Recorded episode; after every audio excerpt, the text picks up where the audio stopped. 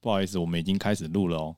看好，欢迎收听投币机叽叽叽，陪伴币圈菜鸡成为老司机。我是主持人大鸡鸡，我是花雕鸡，我是数据鸡。投币机每周会分享币圈时事新手专题，想要了解更多加密领域资讯、区块链热点项目，可以追踪我们的 IG 投币鸡 Toby Chicken。那我们本周的新闻会分享，那我们本周的新闻会分享，第一个是 STEPN 最新的更新，第二个这群人 NFT 发售成功最高大涨六十倍，第三个 Bybit 的 Launchpad，第四个是。有干，这个一定会进去啊！等一下，你想要重来吗？真的假的？哦，好了，好。那我们本周的新闻会分享 STEPN 最新更新，这群人 NFT 发售成功最高大涨六十倍，Bybit 的新 Launchpad，三件资本 Celsius 事件后资金怎么放置，Solana 上最大借贷协议 Solana 巨鲸事件，以及 Doodle Season Two，最后是知名 NFT 社群某 B 的争议。本周是第二集的小鸡专访，那会邀请来自不同职业或背景的来宾，发表一些对币圈项目的看法跟心得的分享。那我们有请 Stephen 忠贞多军犬花雕鸡来为我们更新一下 Stephen 的最新消息。好的，谢谢大鸡鸡。本周 STEPN 的最新更新的话，第一个就是我们的鞋子终于可以五合一，烧五双鞋子的话是有机会可以变成绿鞋，或是甚至是暴击成为蓝鞋的。那因为他们的 R 三预计是七月一号要推出，所以如果你在五合一的鞋子的时候有连升两阶，也就是暴击的机会发生的话，那你可能会有机会拿到 App 鞋子的空投。目前的话，我们推测第三链的话会是在 App 这边做一个认。这样子，哎。第三链 R 三是 Realm Three，对，但是 FB 不是发行在以太币以太币上吗？对，以太链上，对啊，对，所以这可能是名副其实的贵族链，就是贵族玩法。所以真的要发行在以太链上？看起来目前的状况是这样，因为我看 Zora 的公布，就是他已经很确定是说，如果你暴击的话，是可以得到 App 鞋子的空投的。哇塞，那依照之前 BNB 的早期进入的人的暴富经验，我们是不是要有所布局夺军？但这个我觉得有点难，因为目前的话，我们是不确定说 BS C 或是 Solana 的创世鞋可以拿到 App 鞋子的空投，这是第一点。第二点是现在目前确定的 App 鞋子的空投是要五合一，而且有暴击，也就是说你要用五双灰鞋合成一双蓝鞋，你才有机会拿到空投的资格。这个花雕鸡本身自己脸有点黑，而且又是非洲人，可能不太有机会可以拿到。等下这个五合一暴击的几率，官方有公布说几率是多少？目前我没有找到相关的资料。OK，所以就是全凭大家的，可能大家统计自己要自己统计出来说几率是多少，然后再看看划不划算。对，也是因为这样子，所以目前的话，GNT 的涨幅确实有一个很明显的涨幅，但是 GST 的部分的话，并没有因为五合一的鞋子要烧鞋的费用而有增加，反而是陆续往下掉的一个情况。再加上因为五合一之后，那高级鞋会是普通高级鞋的强二十趴这样，所以目前的话，高级鞋的价格也是每天都在往下跌。哦，就是呃，你合成出来的绿鞋跟原本市面上的绿鞋。它的能力值会有所不同，对，合成出来的鞋子会二十趴强于目前市面上的绿鞋。OK，我这样好奇，所以他们跟那个 BAYC 的合作就是这个 App 鞋的吗？以目前看起来是这样子。因为是七月一号，我们录音当下它还没公布。我只是看到 Zora 最新的更新，就是我们只要有暴击五合一暴击，就有机会拿到 App 鞋子的空投。等下我们只会听到 Zora，Zora 是谁？Zora 当然就是我们 Steven 中军犬拥护的女神。OK，所以有幸可以请 Zora 来与我们互动一下吗？应该可以吧？就是那时候可能就是我们跟 Steven 合作的那一天。相信应该是在不久之后。OK，那第二个更新的话，就是它已经把能量共享制做修改了。也就是说，现在目前的话，你只能从每一个不同的链拿到硬能量的一个分享，不管你里面有多少双鞋子。所以现在 EBSC 鞋搭配八 Solana 鞋来跑九能量的这个策略已经完全不行。这也造成了 Solana 的地板鞋鞋价大幅的下跌。现在目前的话，我印象中只剩二点多 Solana 一双。很奇怪的是。这反而让 BSC 上面的鞋子突然野蛮生长，BGST 的价格现在目前不断的往上升，BGST 现在不断的往上升，对，因为数据这边原本是有十双鞋，但全部都已经认赔售出了，所以现在听花雕鸡分享 Stephen 的东西，都觉得置身事外的感觉。你不是 Stephen 的忠贞多军犬，我确实不是。目前我还是有一直在走 Solana 链，但我有觉得有点被欺骗的感觉，因为 现在目前是 BSC 又回到了感觉有点正螺旋的一个状态，但是 Solana 这个链还是属于死亡螺旋，一一路向下，所以目前的话我还在看状况。但 Anyway 的共同点就是 GMT 的涨幅非常的明显，现在 GMT 稳定币这个称号又跑回来了，因为它又接近了一 GMT 换一美金的情况。OK，反正现在有机会的地方就是有可能它会再开一个新的 real 嘛，所以。如如果花雕机有发现说，哎、这个 real 可能有机会，我们又可以再度进场套利，那拜托 再请花雕机跟我们分享了。对，那到时候我一定会义无反顾的先冲进去，一个礼拜之后再请数据机他们进来。这样是有一点点残忍的、啊。没有，我是要以身试险，我是怕有危险，所以我先进去。等一下，我记得 BNB 只维持了多久？对，目前也是推测第三链的维持状况可能会更短，这可能也是我们大家需要注意的事情。那再来就是要怎么样去拿到创世鞋加入第三链，这也是目前大家都在猜测的。如果你真的要都拼五合一，然后才有进去空投的门票的话，这太难。所以推荐小鸡们，如果真的想要布局所谓的第三列，要怎么进场？就如果小鸡们觉得自己平常是那种万中取一，随便就是发票都是中个三四十万啊、两百万这类的小鸡们的话，可以试着去合一下鞋子。那也可以在下面留言让我知道一下，我会请你来合我的鞋子。哎、欸，等一下，那如果假设合不是暴击，会亏吗？亏多少？如果合不是暴击的话，那就要看你要不要把那一双唯一合出来的鞋子卖掉啊。但是目前是亏的，就是地板价是亏的。对，就是假设你五双灰鞋的价值，按、啊、你回合成一双绿鞋，就是没有暴击嘛，那你这样子会会亏，会亏多少？因为你呃，你五双鞋子，五双灰鞋的价格还要再加上合成的费用哦，合成还有费用。对，所以我目前估计它算是六双灰鞋的价格哦。所以，但现在目前绿鞋的地板价已经掉低于六双灰鞋的价格，所以平均现所以现在一。一双绿鞋等于几双灰鞋的价格？大概等于五点五吧。哦，所以算可能会亏个，假设没有暴击，大概会亏个十到十五趴。对，差不多。OK，所以这就是小鸡们自己取舍，看看自己是不是天选之人。对，但其实这这一次的更新对我来说，对中增多军犬来说也是有好处的，因为这个更新之后，GNT 的涨幅是有蛮明显的，就是我刚才所说的，它涨回了一 USD。这个的话，就是因为现在在走路的时候有机会踢到宝箱，这礼拜也踢到了蛮多的宝箱，也开出了蛮多的灰色的卷轴，所以说有靠着灰色的卷轴撸了一点点餐费回来。就是你卷轴卖出去的话，是以 GMT 做交易，这样的话就是比你在那边跑 GST 赚的来的多很多。这样，所以现在 Stephen 的主要收益已经不是走路，而是看谁是天选之人踢到的东西。对，他现在很明显的就是把各个功能都加入了脸黑或是欧洲人这类的参数进去。这样，如果你是欧洲人型的话，那相信你在 Stephen 里面还是非常有赚头。欸，感觉这样的转型算是成功的转型，因为游戏本来就要加入随机性，会让大家更有。有赌博的欲望，但我觉得大部分人很明显就是还是挖题卖。你看 GSD 的价格就知道。对啦，但是我是说，至少它可以让这个经济模式稍显的延长。对，它会延长这个游戏的寿命，但是可以延长多久的话，目前就是不知道。也要看一下 R 三出来了之后，能活络经济到什么样的状况。因为毕竟 BAYC 也就是 App 这边也有很长一段时间没有消息啊。Stephen 也不是以往那个如日中天的状况，所以现在两个冷冷的东西。碰在一块，我不知道它会不会激出火花，还是会一起下去。我是希望 BAYC 可以再下去啦。数据机这边想要等待入手的机会啊，这个的话目前来讲有点困难，因为这礼拜的以太币也回到了一千两百五十的一个价格。确实，不过这样对那个花雕鸡是好事，毕竟搞不好 Stephen 是不是可以走在所谓的猴地上面？对，如果他真的有这样的规划的话，那我这边还是有鞋子，也有猴地，那希望他可以碰出不一样的新滋味。猴地八月。还有第二波发售啊？对，但目前都不知道猴地八月发售到底会用什么样的方式，或者有什么样的特色。第一波的人会直接空投啊？哎、欸，不对，直接有白名单。然后再来的话就没有最新的消息，因为我现在还是留着有 KYC 的资格。我知道大鸡鸡已经无情 TP 后地了。那大鸡鸡有需要买我这边的 KYC 吗？不用。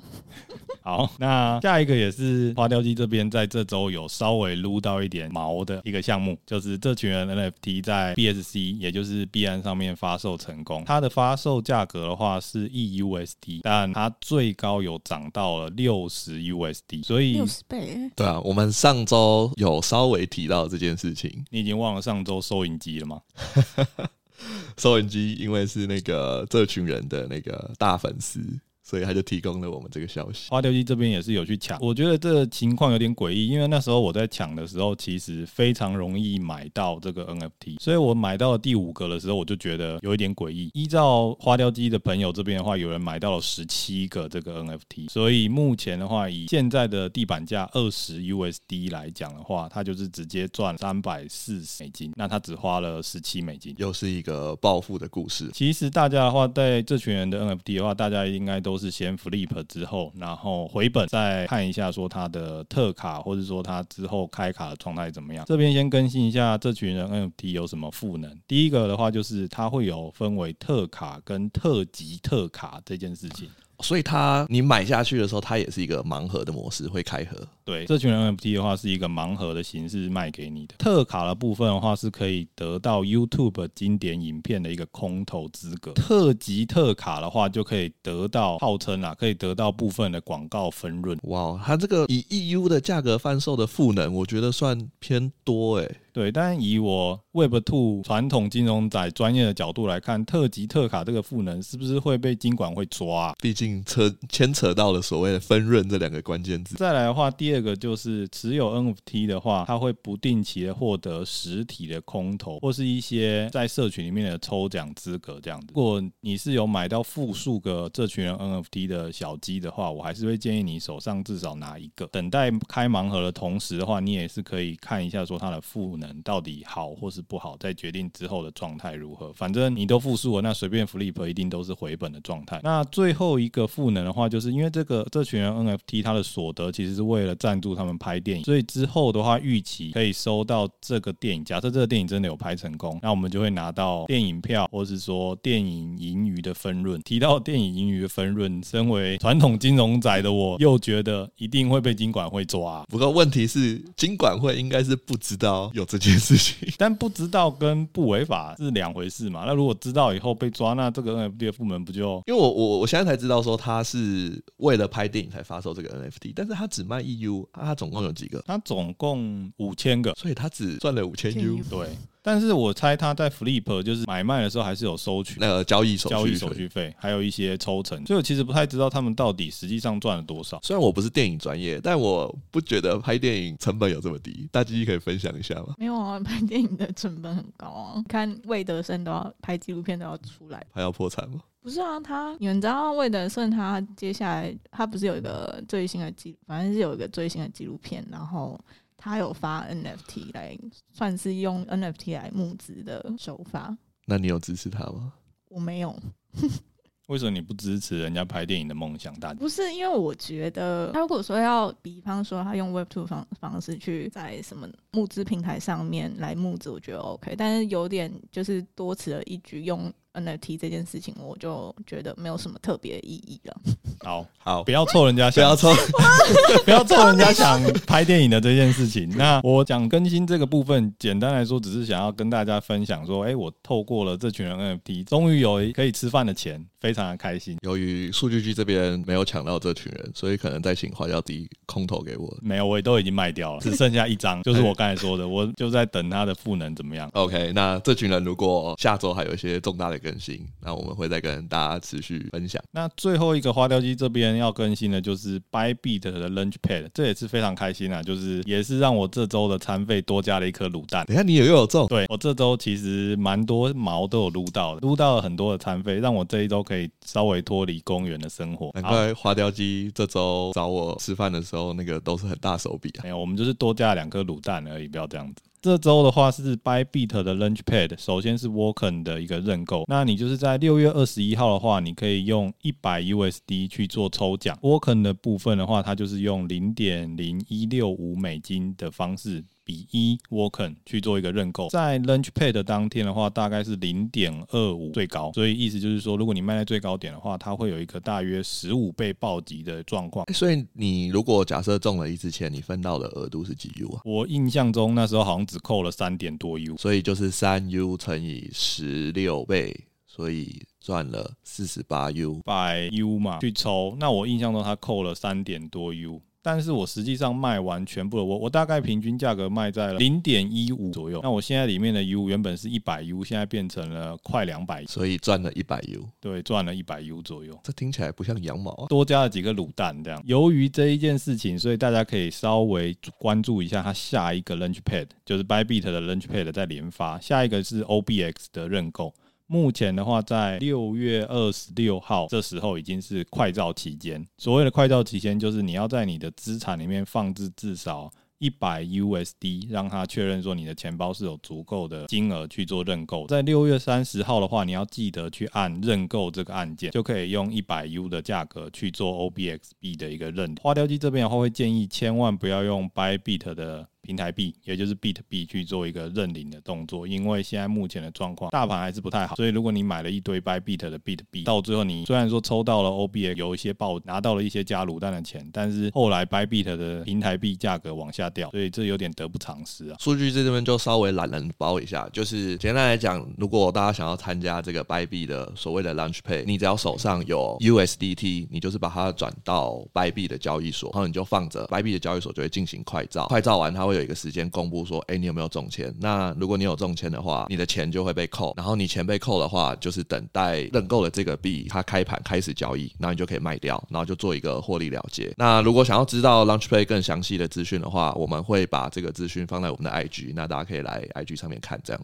以上三件的话就是花雕机这礼拜对于时事的一个更新。下面的话，我们就请数据机继续这周的重要新闻。OK，那因为上周我们有分享三件资本以及 Celsius 的事件，其实这个事件有点像说，二零零八年，如果大家那时候有可能有做一些投资，那就会经历过所谓的金融海啸，所有的金融资产都受到雷曼兄弟，然后以及其他的一些金融公司，他们因为有破产，然后他们有牵涉到很多不同的金融借贷，所以整个金融市场都受到牵连。其实这一次三箭资本跟 Celsius 的事件就有点像当时这样子的环境，因为我们不知道说三箭资本跟 Celsius 有跟多少的交易所以及多少的一些借贷平台。或者是说去中心化的借贷平台有多少的合作？那这些合作，因为三箭资本跟 Celsius 目前传出来是已经没有资金可以去做还款的动作，所以说这些有合作的机构，他们会不会也出现一些资金上的问题？因此，就是会建议说，现在大家如果有把资金配置在一些虽然表面上是收益很高的平台，大部分的交易所以及这些去中心化的交易所，它是没有一个所谓的财报，或者是说一个透明度，知道说，哎，这家交易所还有多少钱。啊或者说这些去中心化的借贷平台，他们还剩多少钱？所以现在放置在这些地方，我们认为都不会太安全。我也比较推荐说，先把资金可能移到，比如说像是币安，或者是说 FTS，就是圈内顶级的交易所，等待这一次这些事件的风波度过之后，再看看说哪一些活下来，那收益比较高的，你再放过去。这样，因为像这周又有出现了一家机构叫做 Defiance Capital 也是一家币圈相当有名的机构，那他就是直接公布说他跟三箭的借贷关系就是牵扯到数十亿美金，但是三箭资本并没有足够的资金去做还款，不知道说这几周还会有多少这样子的机构去爆出来，有没有资金去做还款，我们也不知道。上上周有一家三箭领头的中心化的一个借贷平台叫做 ThinkBlocks，它就出现了暂停提款。我们相信这几周只会有越来越多这样的机构去做。一个暂停提款，因为这个事件目前看起来是牵扯到相当，就是牵扯相当庞大，可能会对整个币圈造成一个像是雷曼兄弟这样子的影响，好像有点沉重。我觉得这件事情的话，好像已经延续了好几周，就是一直都有巨头发生资金周转或是一些杠杆借贷的一些问题，所以可以看到我们一直不断的退守，现在只剩下 FTS 跟币安可以放钱，就是我们原本可能放在十个，然后这样不断的收缩收缩收缩。这边的话也是像上周提的一样，或是说前两。两周我们所说的合约的部分，就是大家可以开始观察一下，说，哎，当这些借贷平台或者这些巨金们他们出现问题的时候，那有一些平台币或是一些主要的呃货币，他们会不会有一些很明显的走势？这个的话，大家就可以稍微注意一下，有没有机会可以用合约撸到这周的卤蛋。像我们上周提到了 Celsius 流动性出现危机之后，那因为它本身是有发行代币的，所以它的代币就应声在发生事情的当下就下跌了四十趴。这边还是要提醒大家，珍惜生命，远离合约。如果你没有太大的把握的话，请不要随便的放入大资金去做合约交易。如果你是用一些比较小资金的，然后去参与一下这个部分，然后让大自己有一些深刻的印象，相信下一次再发生类似的事件的时候，你会更知道怎么样去操作，以及。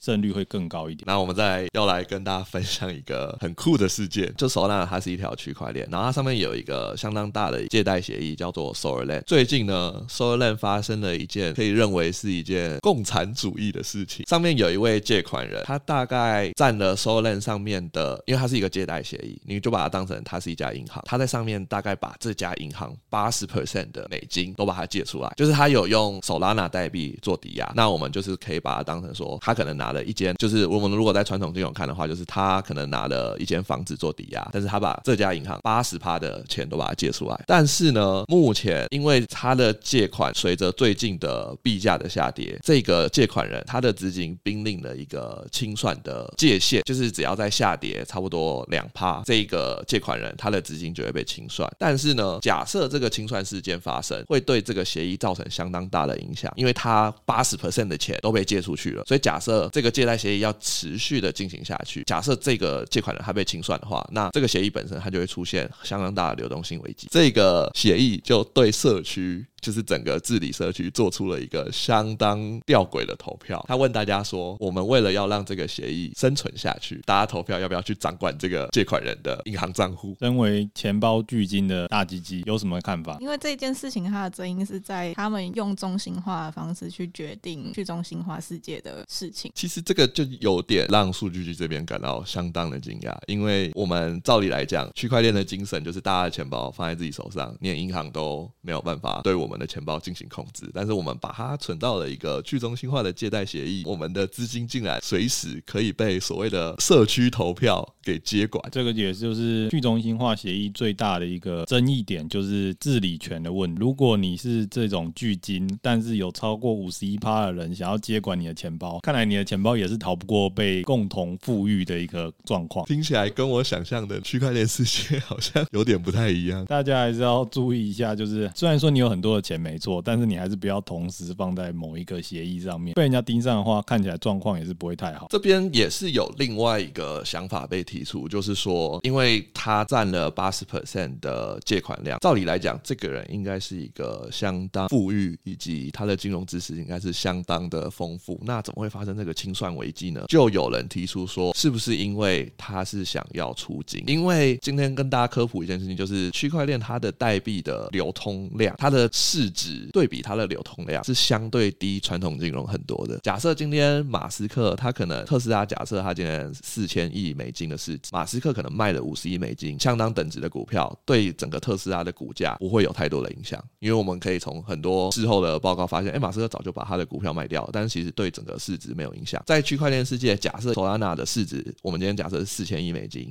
那他可能卖了二十亿美金，就是有一个人，如果他在短期内卖了二十亿美金，可能就会把 Solana 的市值砸了一半，因为它的流动性是相对低很多的。就有另外一方人在猜想说，是不是这个巨鲸他想要借由 Solana 这个协议，因为他是 Solana 质押进去，把 USDC 借出来，就是稳定币借出来，他会不会是想要借这样子来去做一个出金的动作？因为他用这样子抵押，他可能就可以借回八成的钱，等于说他 Solana 只打八折，他就全部套现。听起来确实是一个具有。有蛮丰富的金融知识的巨鲸才能做出这样的选择，所以我们可以见证到说，其实目前的去中心化所谓的借贷协议还是相当的新创，很有可能就是被少数的大鲸鱼就可以搞垮一个协议。但我觉得这样的可操作性还是蛮高的。如果你是真的有这种金融背景，或是这种有特殊或是有创意性的金融操作的人的话，那相信你也可以从中间拿到，就是得到一些额外的利润。这我觉得应该是蛮有可能。分享完这种比较属于金融的事件之后，我们就来看看这周还有什么有趣的事件。我就请大鸡来分享一下我们可爱的都豆这周是发生了什么事情。差不多这一周的时候，不是有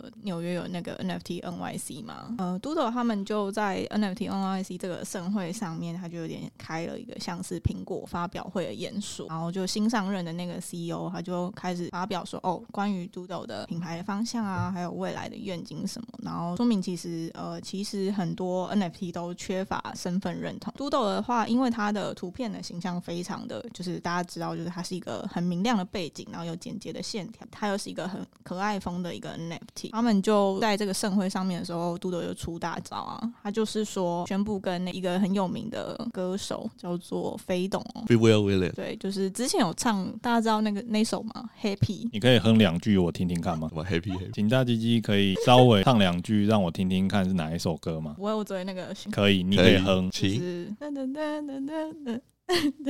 我第一次听到大鸡鸡唱歌，欸，哎，好美的旋律啊！好的，嗯，他们就请到这位肥董来做他们的品牌长，来加深他们在 IP 经营上及他们之后可能线下线上的实体的活动。在这件事情发生之后，他们的空投的那个油漆罐的盲盒就瞬间涨到了四点五一的地板价，其实蛮高的。然后虽然他们现在开盒，但是他们的地板价还是维持在二点二点三、二点七之间，所以我。我觉得算是在近期的蓝筹表现里面最好的，而且它其实，在发布这个消息之后，让整个他们的社群的信心都大增，也让就是大家觉得说，哦，Doodle 其实它再次在，因为他们其实是用岛的制度在 NFT 里面玩的，所以让其他很多项目都有一点下杀了，我觉得啦。我们可能先科普一下 Doodles 的简单路线图，它是先发行 Doodles，然后有空投一个什么 Duplicate，Duplicate 就是那个油漆哦，那个就是油漆罐，对，所以这个算是 Doodles。其实他之前好像还有空投别的。OK，我只好奇，身为 ETH NFT 巨金的大鸡鸡，到底有多少的 Doodles 和那个油漆罐呢？我没有买 Doodle，我一点五的时候看不起他。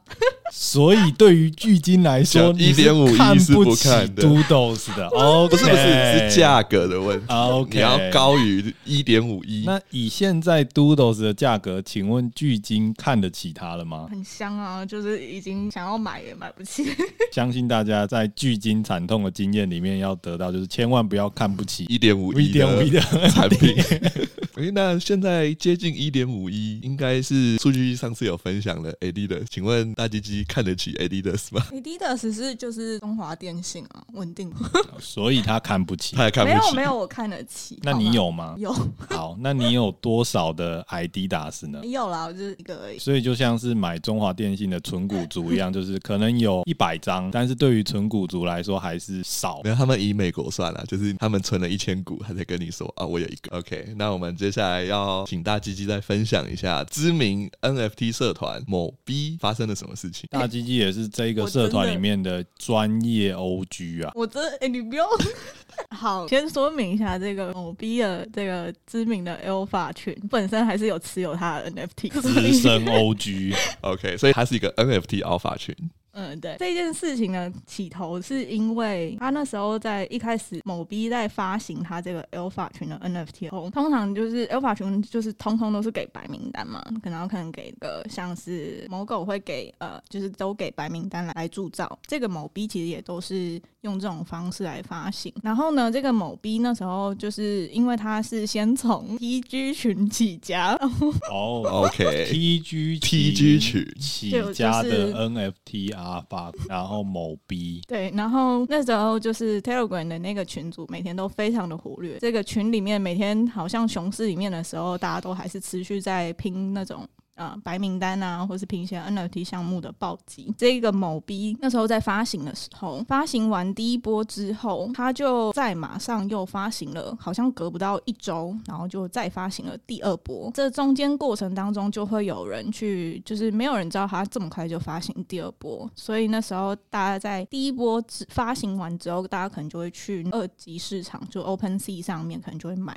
那我们的数据机好像就是从二级市场去捡。当初如果你从二级市场去捡的话，其实就会可能比你的发行价还要在当初的初始发行价还要高。那时候就有，其实，在社群上面其实就有一些人就不太满。后来这个某 B 的决议就是我们会退给二级购买的人，然后退你这个从二级购买的发减掉当初的初始发行价那个价差的钱。然后他就说好，但是条件是你要先持有三个月，三个月过了之后，就是到了现在这个某 B 的社群的 founder 就说。就发了公告说，他跟了，就是他先说哦，我们持续有在运营这个社群，他这这件事是没有错，就是。我们都持有者都看得到，他有持续在帮这些持有者争取福利，或是去争取白名单，或是一些空投的机会。这个他持续建设这个 Alpha Grow 是大家有目共睹的，然后也看得到他持续在发掘别的项目，把这些资讯整理给里面的持有者。这样，但是他说了一句，就是他讲完前面一段这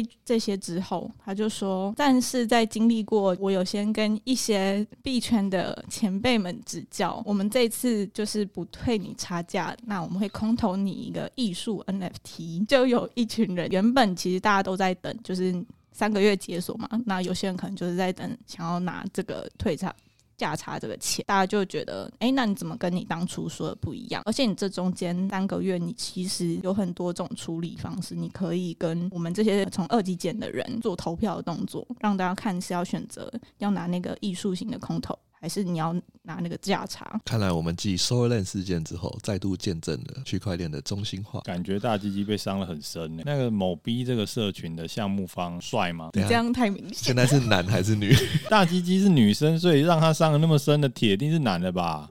等一下，我们现在是一个男性、女性都可以选择的社会。OK，那我先提，先问一个问题，就是大鸡鸡你喜欢的是男生还是女生？因为毕竟你的名字叫大鸡鸡，所以我相信小鸡们也很好奇，好奇你到底是喜欢男的还是女的？我的形象是男性。由此可知，那某 B 的 founder 可能是位男性。我觉得可以问一下，因为其实数据集当初是从二级市场去捡这一个 Alpha Growth NFT。是的，因为那时候我就是捡了这一只二级市场的这个 Alpha Pass 嘛，然后我就进入。到了这个社群里，但是因为我相当早就知道了这个某 B 的 TG 社群，所以我认为他的知识层面啊，以及他的一些独到的看法，嗯，我是认为是有二级市场、二级市场当接盘侠的价值。然后大鸡鸡也力挺，觉得说是有这个价值。对，他当时跟我大概讲了一篇作文的，我哪有吹捧。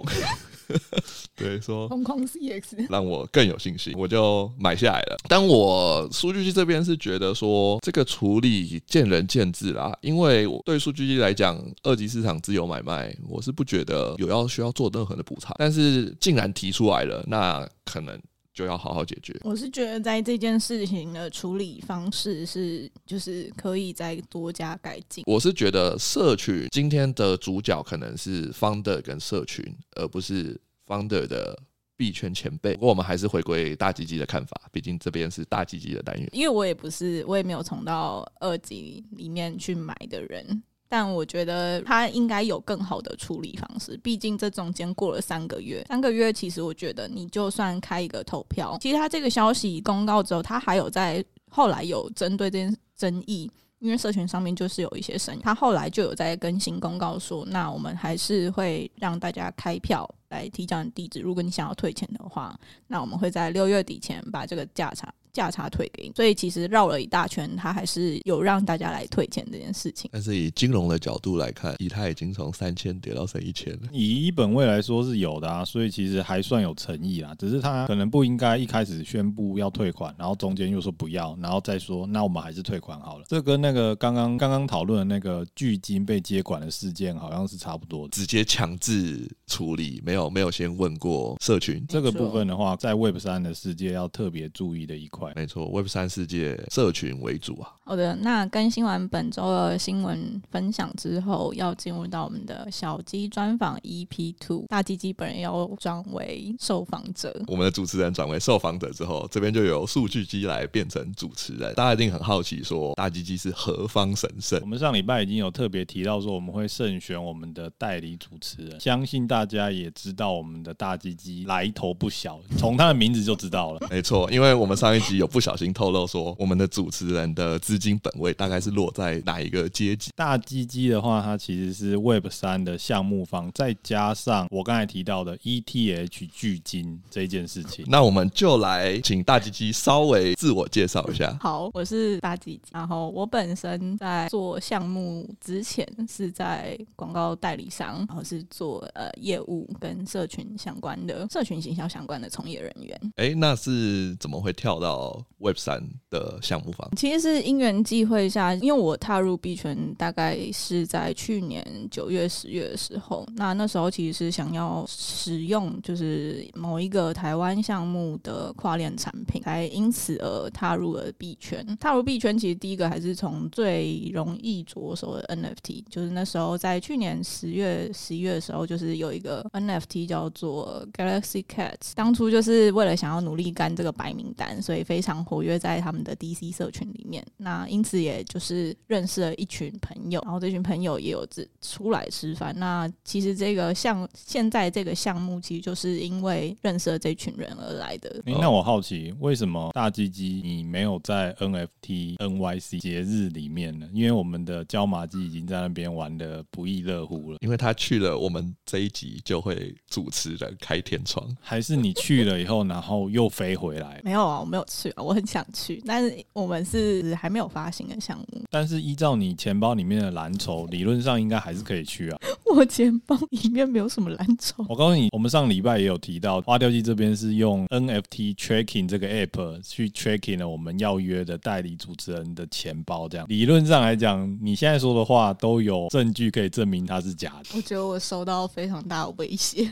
但是我们也很开心，你没有去 NFT NYC，所以说我们才可以邀请你来上这个节目。因为我们有幸的邀请到所谓 Web 三的项目方，所以我们这边就要来帮小吉问一下说，说经营 Web 三的项目跟经营 Web Two 的项目有什么不同的地方？其实我觉得 Web Two 跟 Web Three 的公司，他们本质上面，其实在方向或是他们的商业模式都不太一样。因为 Web Two 其实大家知道的话，可能像是科技的巨头，像 Facebook 啊，或是 IG、Twitter。那他们其实虽然表面上他们会说，呃，我们是想要提供一个呃让 user 更好的一个服务的平台产品，但其实大家都知道，他们背后其实是收集使用者的资料嘛，然后来进行广告。这个话其实就变成说，哦，在 Web Two 的时候，其实是你的资料是被当成让广告商来投放的一个套利的行为。然后，但是 Web Three 比较不一样的是，Web Three 它比较像是它透过跟呃不断的给。这些 user 的价创造这些价值来获得这些收益。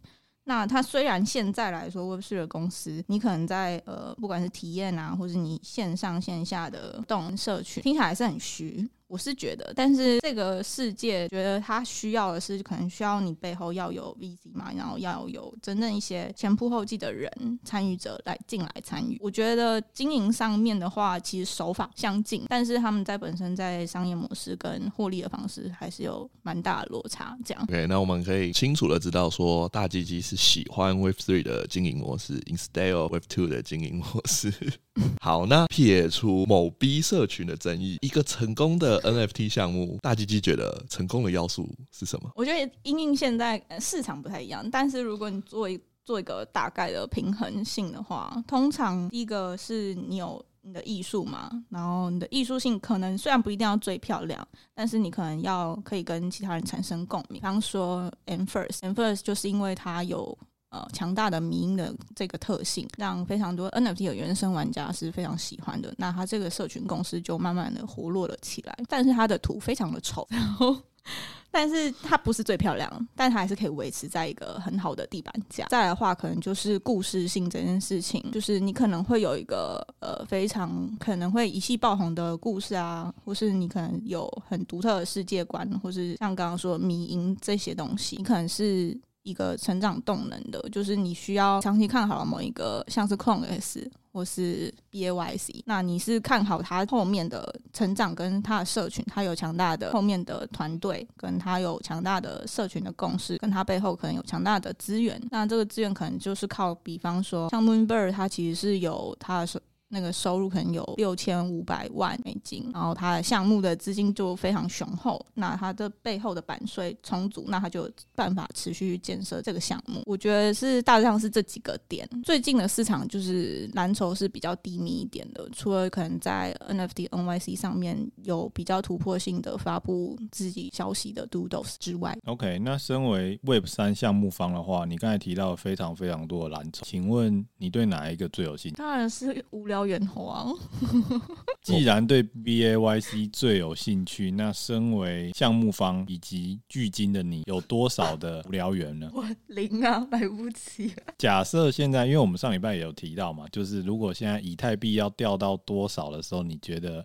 你买得起？你会去买一支 BAY？哇塞，我应该还是先不会到这个状态，我只可能只会先买 MAYC。OK，为什么？因为 MAYC 比较好入手，而且它的图我比较喜欢。所以你还是觉得 BAYC 丑这件事情你不能接受？还是丑啊？但它就是价钱漂亮。假设以价格跟你的对于美观的一个评价来说的话，哪一个 NFT 的项目会是你最有兴趣的呢？还是 Clone X？哎，我觉得 Clone X 它。一部分是他被 Nike 收购，我觉得后续有非常长远的元宇宙计划。那再来第二个是村上隆嘛，还有那个团队 Artifact 的那个 Studio 的团队，我觉得一部分是因为我是第一个是喜欢他们的三 D 的美术，那第二个是他背后有非常多大咖来支撑，所以 MAYC 跟 Clone X 只能选一个。要买哪一个？身为巨金，哪有在你是小孩子哦？不是，他一定是两个都有。对，但是我说只能选一个的情况下，没有在只能选一个。现在的情况就是他会买 MAYC 跟 Clone X，虽然说他现在有，但是他会加码，而且他下一个要买的 Clone X 就是一代有村上龙 DNA 的 Clone X。再来，我们延伸到那现在目前在币圈的投资策略啊，不管是什么投资策略啊，就是 Web Two、Web 三都行。你现在目前成为巨金后的投资策略，可以分享给我们知道一下吗？我目前就是以躺平的状态，就是没有做任何操作，我也没有玩合约，然后现货的话就是买买比特跟以太两个大的币这样。OK，这个小鸡们就听清楚了，巨金的意见就是现在不要乱买其他的小币。没啊，我就是被套住吼。没有，我现在听到他刚才那样讲，我反而是有另外的想法。他的意思就是说，他现在的稳定币的部位，光领基础的活存利率就已经够他生活躺平。欸，我我是有在 WorldFi 的人。我知道啊，就当老板算 WorldFi 吗？这个可能定义上，我们也还是要稍微纠结一下这一块。因为我是打工仔。对，我们可能等之后大鸡鸡的项目要公布的时候，我们会再请他回来宣传一下他的。我再回来 work WorkFi 的项目。目前对于现在币圈的状况，最近有没有什么要跟我们开示？没有哎、欸，就是大家先还不要抄底这样。OK，那我们大鸡鸡的看法就是还没见底啊，大家不要匆忙进场啊。本周的节目就到这边，喜欢我们的节目，欢迎给我们五星好评，追踪投币机 IG，有任何建议都可以在下方留言。那我们就下周见喽，拜拜，大家拜拜，拜拜。